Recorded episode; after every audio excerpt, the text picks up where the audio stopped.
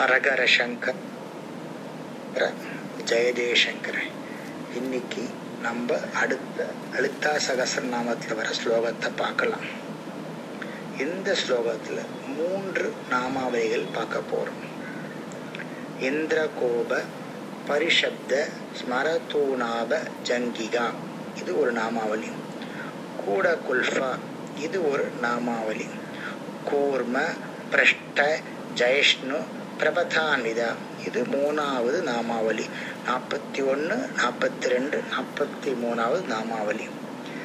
இந்த இந்திரகோபா பரிஷப்த ஸ்மரதூணாப ஜங்கிகா. இந்திரகோபா சிவப்பு பூச்சீனம் சமஸ்கிருத இலக்கத்தில் சக்கச்செவேர்னு ஒரு பூச்சி இருக்கு. அந்த பூச்சியை அந்த பூச்சிக்கு பேரு இந்திரகோபன் பேரு. இது வந்து சிவந்த வண்ணம் ஊமையாக்கப்படுகிறது. இந்த பூச்சி சில டைம் மின்மினி பூச்சி மாதிரி மிளிருமா இந்த பூச்சி சில டைம் மின்மினி பூச்சி மாதிரி மிளிருமா அப்புறம் பரிசப்த சிதறப்பட்டிருத்தல். ஸ்மர காமதேவன். தூண அம்பராத்தூணி அல்லது அம்புக்கூடு. ஜங்கிகா முன்னங்கால். ஜங்கிகான முன்னங்கால். அதாவது காமதேவனின் அம்புரா தூணி போன்ற முன்னங்காலிலிருந்து இந்திர கோபங்கள் சிதறப்பட்டிருப்பது போன்று அம்பாள் சிவந்த மிளிர்ந்த நகங்களை கொண்டவள். அதாவது அம்பாளுடைய நகம் கால் விரலில் இருக்கிற கால் விரல் வந்து அம்புகளாகவும் அதில் உள்ள நகங்கள் வந்து அந்த சிவப்பு பூச்சியினம் போன்று பளபளப்பாகவும் இருக்கு அப்படின்னு கூறப்பட்டுள்ளது. மின்மணி பூச்சிகளால் மொய்க்கப்பட்டுள்ள மன்மதனுடைய அம்புரா தூணிகளை ஒத்த முழங்காலை ஒத்த முன்னங்காலை உடையவள். அம்புரா எப்படி இருக்கும்? மேலே அம்பு அம்பு வச்சு கடல்ல மேலே வந்து பெருஷாவும் கீழே வந்து சிரித்து காணப்படும். அதே மாதிரி அம்பாளுடைய விரல்கள் அந்த அழகு காணப்படுகிறது.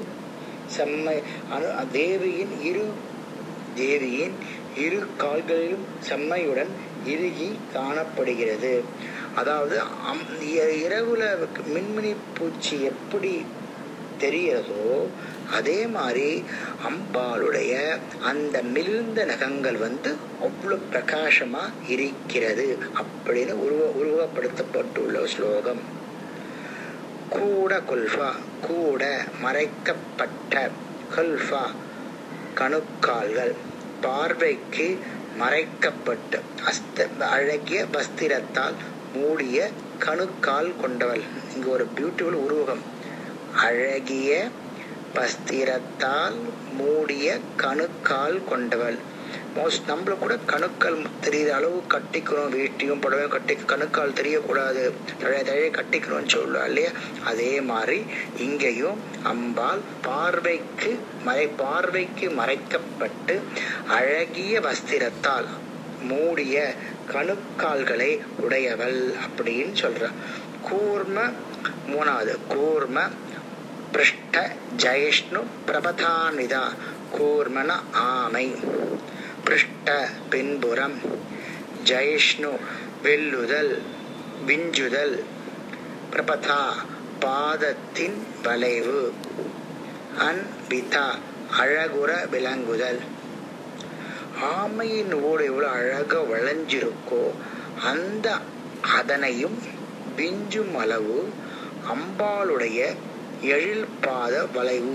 வளைவு இருக்கான் ஆமை ஒரு எவ்வளோ வளைஞ்சிருக்கோ அந்த மாதிரி அம்பாளுடைய பாத வளைவு வந்து எழிலா இருக்கு அதே சமயத்துல அத விஞ்சரமா இருக்கு அப்படின்னு சொல்றார். இது வந்து ஒரு உயர்ந்த வர்ணனை. ஆம ஓட்டோட அம்பாளுடைய பாதத்தை ஒப்பிடுறது ஒரு உயர்ந்த ஒப்புமை உருவகம் இன்னைக்கு நம்ம மூணு ஸ்லோக மூணு நாமாவளியை பார்த்தோம். அடுத்ததான் அடுத்ததை பற்றி பார்க்கலாம். ஹரஹர சங்கர ஜெய ஜெயசங்கர்